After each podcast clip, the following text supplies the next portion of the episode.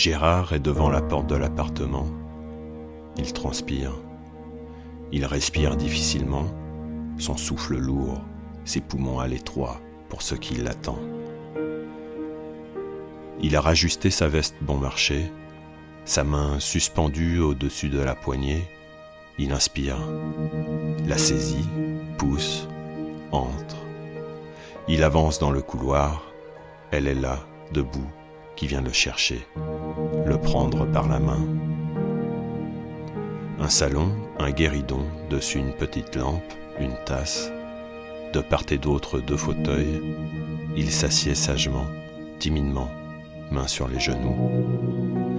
Assise dos droit, elle se penche, vient poser sa main sur une des siennes, puis glisse, contourne, caresse, par en dessous la prend.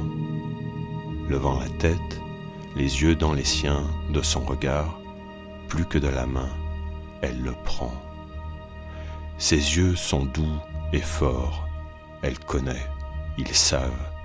D'où viennent-ils? Qu'ont-ils vu?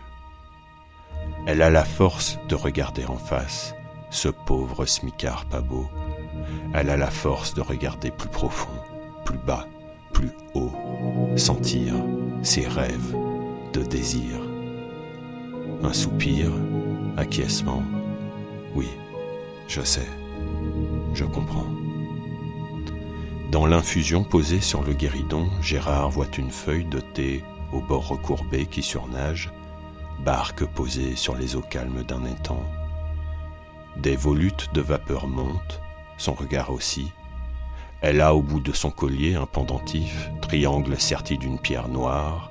Elle brille, sombre et puissante comme une nuit ancienne, vieille de milliers d'années, celle qui a connu la beauté et la grandeur d'une reine d'Égypte, parée de bijoux d'or jaune, parfumée de myrrhe et de jasmin, aux yeux nimbés de longs traits noirs appuyés.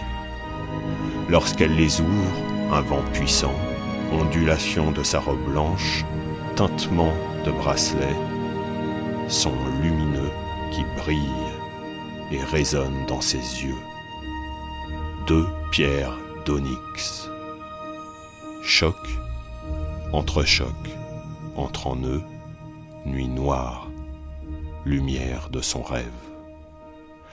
La barque est une felouque qui l'a déposée sur les rives du Nil, noir et or.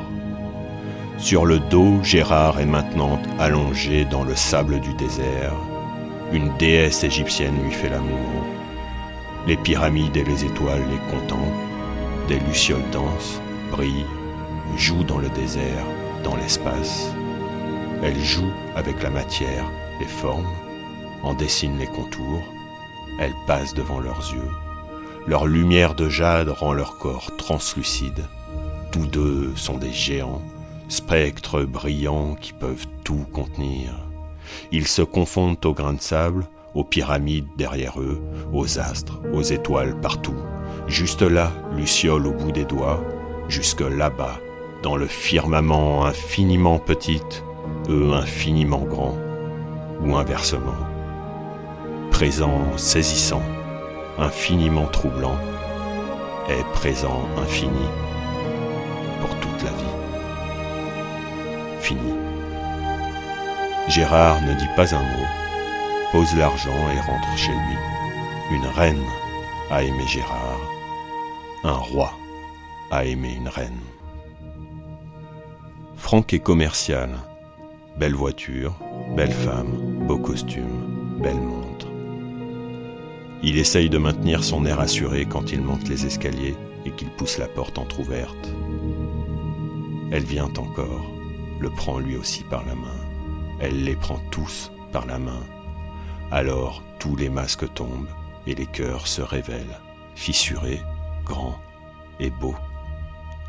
Ces tresses d'aujourd'hui peut-être, les perles, ou sa force et son calme.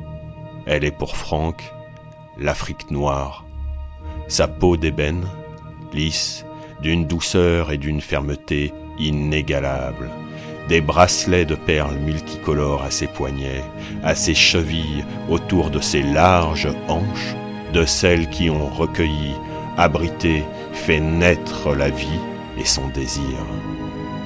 Des perles, des bracelets roulants, se frottant contre la peau les uns aux autres, et qui font une musique apaisante, une musique qui dit ⁇ Tout est en ordre, tout est à sa place, beau, tout va bien ⁇ Elle se baisse pour prendre une poignée de terre, la terre. Celle-là est ocre, elle la palpe, l'égrène dans ses mains fermes qu'elle monte à hauteur de son visage, un salut. Elle ouvre les paumes et souffle. La terre vole, gonfle en un nuage qui recouvre la vue et l'esprit. Franck est maintenant assis sur une natte. Elle masse son corps d'une huile, un onguent. Elle le masse, le pétrit, rend ses muscles plus denses et plus souples. Elle dessine sur sa peau des signes, des symboles. Elle le fait beau et il est beau. Elle le fait fort et il est fort. Elle l'aime et il se sent aimé. Franck pose l'argent sur la table.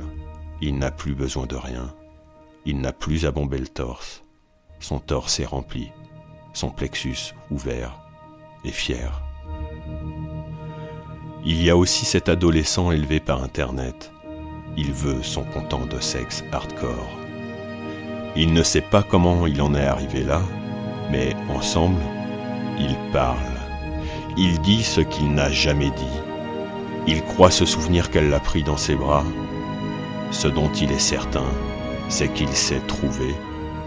Retrouvé aux mains d'une indienne magnifique, dans des saris, des soieries rouges et or, elle ornée d'une quantité infinie de boucles d'oreilles, de fines chaînes, jusqu'à ses tétons et son clitoris.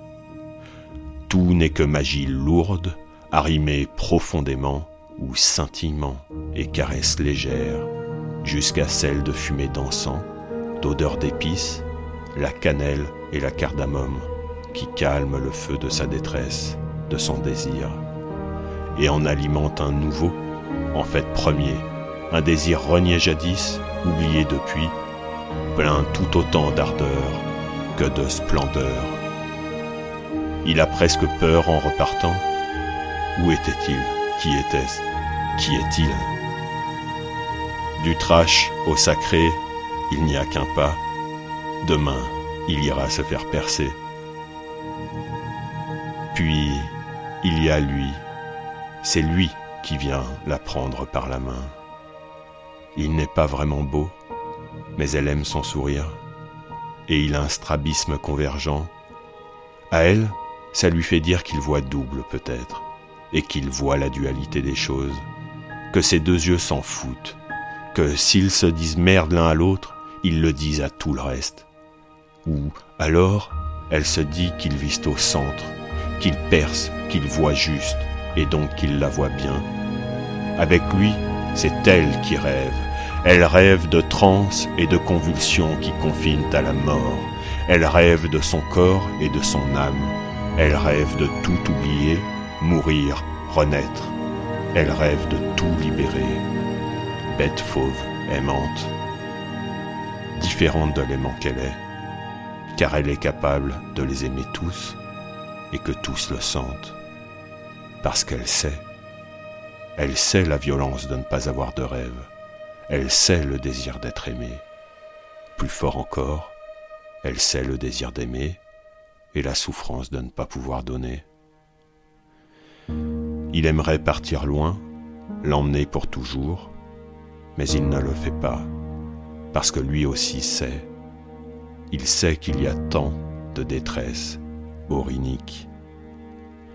Il sait qu'elle apaise, qu'elle nourrit, qu'elles ne sont pas nombreuses comme elle, que c'est une sainte, une pute de rêve, qu'elle est bonne, infiniment bonne, qu'elle connaît les rêves d'amours oubliés qu'ils viennent à elle quand elle prend par la main, qu'elle les fait tous rêver.